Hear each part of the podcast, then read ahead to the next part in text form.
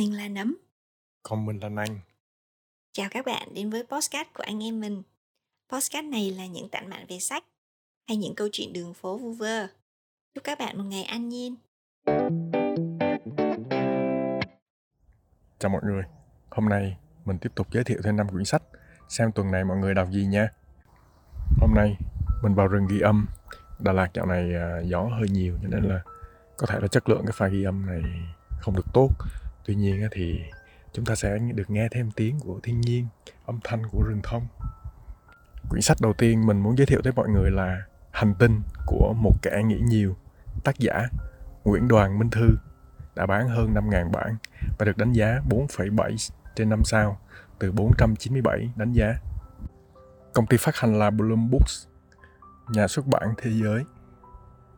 Đó là một mùa hè năm hai không hai không, mùa hè của covid mười chín và một ngàn vạn khủng hoảng tuổi đôi mươi. Đó là một mùa hè mình bắt chuyến bay sớm nhất có thể vào ngày hai mươi tháng ba để chạy khỏi nước Anh đang bùng dịch.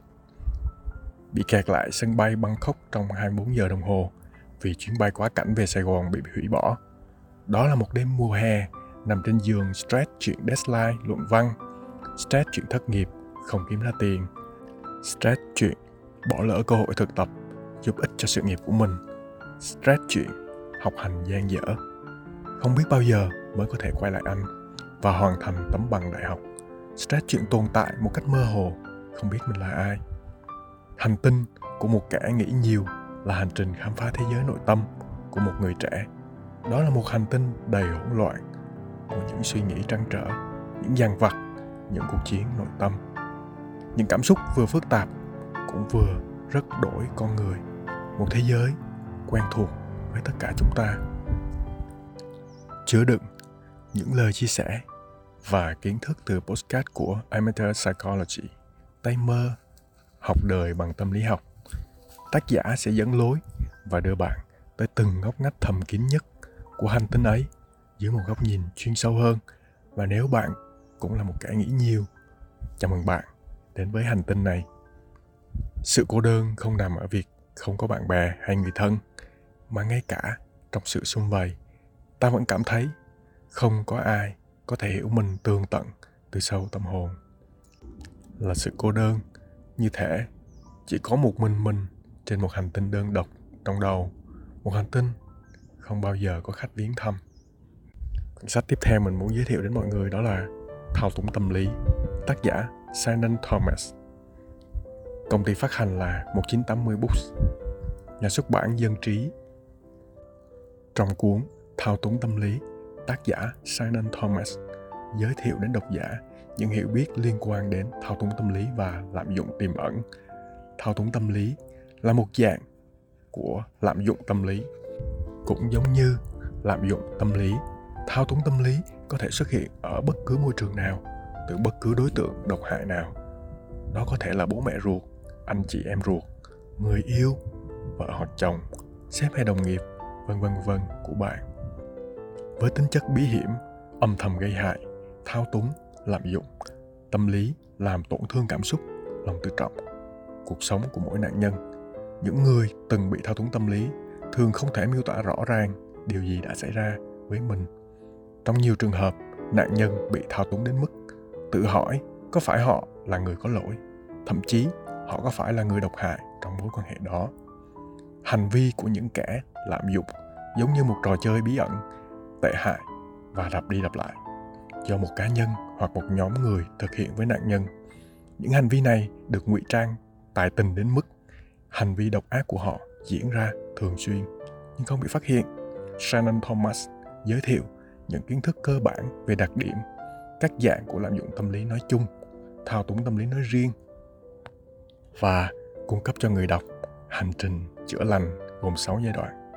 Giai đoạn một, tuyệt vọng. Giai đoạn hai, nhận thức. Giai đoạn ba, thức tỉnh.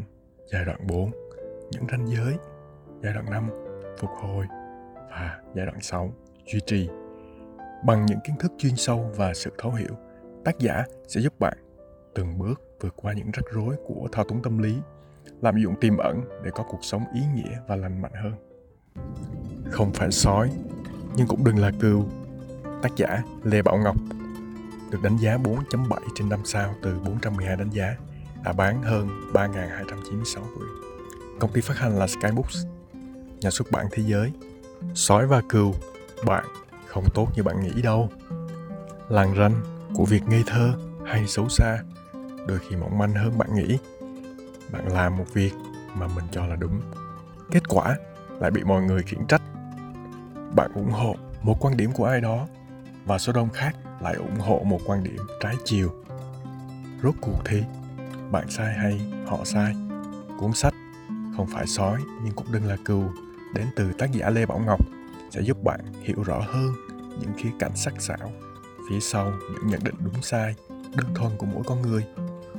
Những câu hỏi đầy tính tranh cãi như cứu người hay cứu chó, một kẻ thô lỗ trong lớp vỏ thẳng tính khác với người i kiu thấp như thế nào, vì sao một bộ phận nữ giới, lại victim blaming đối với nạn nhân bị xâm hại, được tác giả đưa ra trong Không Phải Sói Nhưng Cũng Đừng Là Cừu. Bằng từng chương sách của mình, tác giả vạch rõ cho bạn rằng thật sự thế nào mới là người tốt, ngây thơ và xấu xa có ranh giới rõ ràng như thế không? Rốt cuộc bạn có là người tốt như mình vẫn luôn nghĩ? Trong thời đại mà mọi thứ đều rất chóng vánh này, ranh giới giữa tốt và xấu, đúng và sai đôi lúc là không tồn tại. Cái tốt mà chúng ta nghĩ hóa ra lại xấu trong mắt kẻ khác, có đúng ở thời điểm này đến một thời điểm khác lại trở thành sai. Tốt đẹp hay xấu xa thật khó mà phân định. Cuốn sách Không Phải Sói Nhưng Cũng Đừng Là Cừu của tác giả Lê Bảo Ngọc, admin của Tâm Lý Học Bộ Kén, đồng thời là giám đốc Trung tâm Pháp Luật và Văn hóa, sẽ là câu trả lời sáng suốt và khiến bạn đặt ra câu hỏi cho lối tư duy bấy lâu của bạn luôn nghĩ là đúng. Bạn sẽ là người giải phóng chính mình khỏi gông xiềng của định kiến, quy chuẩn cũ kỹ vốn được thiết lập để mang lại lợi ích cho kẻ khác, và bạn sẽ không còn phải lăn tăn giữa tốt và xấu, sói hay cừu, vì điều đó không còn quan trọng nữa. Bạn sẽ tìm được chính mình và muốn là chính mình sau từng trang sách của Không Phải Sói Mà Cũng Đừng Là Cừu. Không Phải Sói Cũng Đừng Là Cừu, cuốn sách đập tan những định kiến cũ, kiến tạo tư duy và giúp bạn xây dựng lại chính mình. Cuốn sách hoàn hảo về ngôn ngữ cơ thể, tác giả Alan và Barbara Pease, được đánh giá bốn chấm bảy trên năm từ một nghìn không trăm ba mươi đánh giá, đã bán hơn năm nghìn cuốn. Công ty phát hành là Nhân Trí Việt. Angelina Jolie luôn phơi bày bờ môi gợi cảm chết người, trong khi đó Adolf Hitler thích sử dụng bàn tay úp ngược, vươn thẳng khi khẳng định quyền lực. Cuốn Ngôn Ngữ Cơ Thể là những giải mã thú vị về bề ngoài của con người. Trong cuộc sống, hầu như ai cũng bị chi phối quá nhiều bởi lời nói.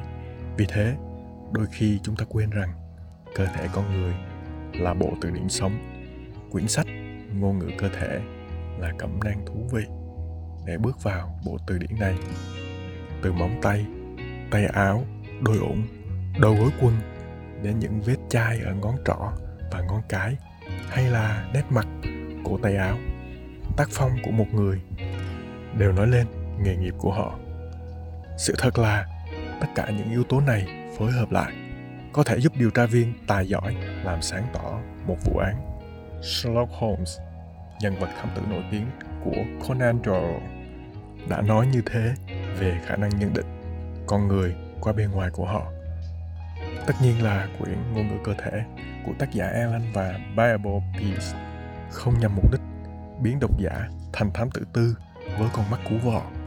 Nhưng nếu ai thừa nhận rằng đôi lúc dáng vẻ khi bạn đang nói quan trọng hơn điều bạn muốn nói ra, thì cuốn sách mang lại những kiến thức tham khảo thú vị về tâm lý học và văn hóa giao tiếp. Sách dày gần năm trăm trang, được viết bằng lối văn trò chuyện đơn giản nhưng cũng rất khoa học, nhiều hình ảnh minh họa sinh động về các tình huống ứng xử, các bài trắc nghiệm thú vị. Các ví dụ, dẫn chứng tác giả nêu ra trong sách không mang tính phỏng đoán, suy luận suông. Phần lớn, chúng được rút ra từ những khảo sát và thí nghiệm thực tế. Sách được thiết kế sao cho độc giả có thể lật bất cứ trang nào cũng có thể đọc và hiểu ngay. Khi nắm được ngôn ngữ của cơ thể, người đọc có thể hiểu rằng những người dối trá thường chỉ có thể giả vờ trong một thời gian ngắn, vì vẻ bề ngoài sẽ vô tình tố cáo những gì họ che giấu. Nếu bạn biết rèn cho mình khả năng quan sát hoạt động giao tiếp của con người, thậm chí chỉ trong cách bắt tay như thế nào cho hiệu quả, bạn sẽ thấy thành công trong giao tiếp tự nhiên đến với mình. Khi một người có thể sử dụng tốt ngôn ngữ cơ thể của họ, điều đó chứng tỏ rằng họ hiểu rõ bản thân mình, biết cách hiểu người khác và họ sẽ tự tin. Vì thế, phần lớn các nhân vật danh tiếng đều là những bậc thầy về sử dụng ngôn ngữ cơ thể.